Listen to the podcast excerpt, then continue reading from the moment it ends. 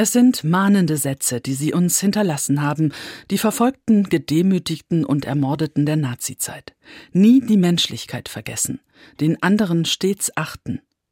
Morgen, am bundesweiten Gedenktag für die Opfer des Nationalsozialismus, erinnern Menschen in ganz Deutschland an sie. Am 79. Jahrestag der Befreiung des Vernichtungslagers Auschwitz. Mit Lesungen, Gedenkstunden und Konzerten, auch bei uns im Norden.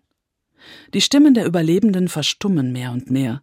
Umso wichtiger, ihre Geschichten weiterzuerzählen, die Erinnerung wachzuhalten und aktiv zu werden gegen Antisemitismus und Ausgrenzung, also nie die Menschlichkeit vergessen, den anderen stets achten. Kommen Sie gut durch die Nacht. Ruth Beerbohm von der Katholischen Radiokirche.